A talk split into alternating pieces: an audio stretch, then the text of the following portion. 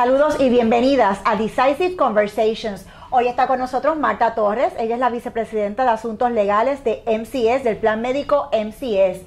Oye, hay ocasiones donde uno no necesariamente está en una conversación que marque su vida, sino uno se encuentra en una situación donde alguien nos dice algo que nos impacta en ese momento y a nivel de toda la vida. Y tú me estabas comentando que en una ocasión te sucedió eso, que un comentario de un compañero te dijo que te dejó en blanco y que te marcó por siempre. Cuéntame. Bueno, nada. Eh, Frances, cuando yo llego a MCS, eh, mis experiencias previas habían sido tanto en el ámbito contributivo como corporativo, pero no tenía básicamente eh, ningún tipo de experiencia en el área de los seguros y no tenía tampoco la idea del cúmulo de experiencias que iba a adquirir a través de los años.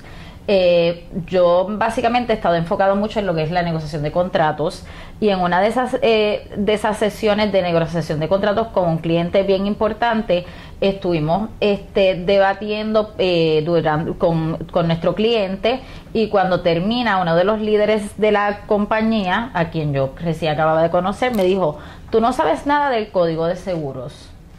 ¿Qué me enseñó eso a mí? Esa, ese, ese, ese, esa oración tan corta sencillamente que lo primero que tú debes hacer es no enfrentar a la persona. Cuando las personas tienen una opinión distinta de la tuya, tú no la vas a convencer discutiendo. ¿Cómo tú lo haces? Tú lo haces a través de primero prepararte, ganar experiencia en ese campo del que, eh, que, que en mi caso era un campo totalmente nuevo y además de eso, tiene, una vez tú adquieres esa experiencia y esos conocimientos, lo que tienes que hacer es siempre presentar tus posiciones, aunque sean discrepen del resto del equipo de trabajo porque si tú tienes, estás bien fundamentado y bien preparado, tú te vas a ganar el respeto de lo que es tu equipo. Muy bien. Así que yo creo también que otra lección de eso eh, fue no retar a la persona, pero tampoco fue que te detuviera en tu progreso profesional. Tú seguiste hacia adelante. Claro, no te puedes quedar paralizado. Tú tienes que decir, yo, y más cuando trabajas en una compañía, que tú tienes que ganarte el respeto y la confianza de tus compañeros. Muy bien, muchísimas gracias por ese. ¿Qué más aprendiste? Cuéntame pues eh, aprendí eh, a siempre estar, eh, que no solo nosotros como abogados, en mi caso pues yo soy abogada de la compañía, pero que hay que estar en la operación, que tú no te puedes pensar, deslindar de que esto es, un, esto es mi pedacito, es el área legal, sino que tú tienes que integrarte. En sí es una compañía sumamente compleja, como todas las compañías de seguro, donde cada uno de sus departamentos puede ser una compañía en sí misma. Y pues, por ejemplo, en mi caso, que trabajo en negociación de contratos como abogada en la empresa, pues básicamente yo lo veo como una cosa integral, porque cuando nosotros trabajamos un contrato, como yo siempre le digo a mis compañeros, el contrato tiene un objetivo, eh, que es el, perseguir un objetivo operacional para la compañía. La, sin embargo, la gente lo veía como que el contrato es un asunto legal. Y yo siempre les indico, hay unas cláusulas legales que yo siempre las voy a ver, pero yo tengo que saber qué es lo que ustedes persiguen con este contrato.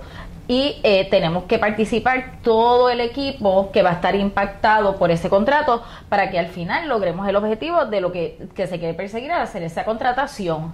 Por lo tanto, este aprendí que no, no, no te puedes quedar con un pedacito, tienes que adquirir conocimientos integrales de lo que es la operación del negocio. Así que es crucial que todos tengamos como empresa una meta común que nos permita tomar decisiones ágiles y acertadas. Eso es correcto. Todo el equipo tiene que estar en la misma página. Muy bien. ¿Y qué más por último aprendiste?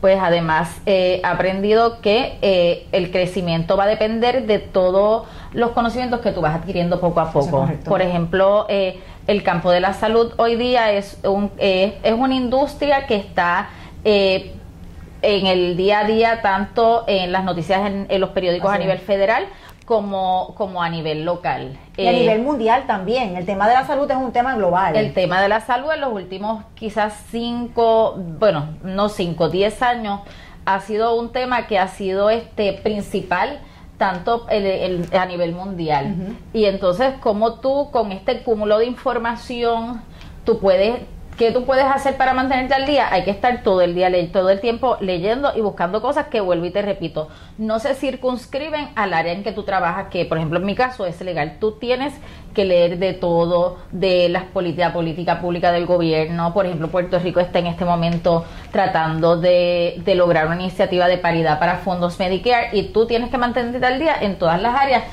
yo, por ejemplo, leo el periódico todos los días Además, siempre busco las noticias por internet y todo lo que pueda estar impactando nuestra área de trabajo. Para convertirte en la experta en tu tema. Claro, y además aprovecho la oportunidad de los compañeros de trabajo que tengo, que son personas que, que por ejemplo, el señor Jim Odrovinac, Roberto Pando, Luis, el licenciado Luis Pizarro, son personas que han estado a nivel de, de ir a Washington a estuvieron en la Casa Blanca hace poco y yo pues me gusta de tiempo en tiempo reunirme con ellos y conversar y ver cómo fue esa experiencia y dónde estamos y hacia dónde vamos. Aprender de los, de los conocimientos de los compañeros de trabajo que tenemos. Te felicito porque eso lleva a un grado bien alto de humildad, el reconocer que uno no se lo sabe todo y que no tiene que recurrir a los compañeros en diferentes industrias, en diferentes departamentos para uno nutrirse y enriquecerse eh, profesionalmente.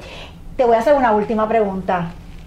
Si yo fuese tu hermana, ¿cuál sería el consejo que tú me darías para yo crecer profesionalmente?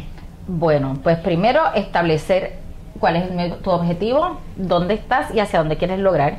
Establecer la estrategia para lograr ese objetivo y trabajar arduamente para lograrlo, sin desenfocarte nunca de lo que es la meta.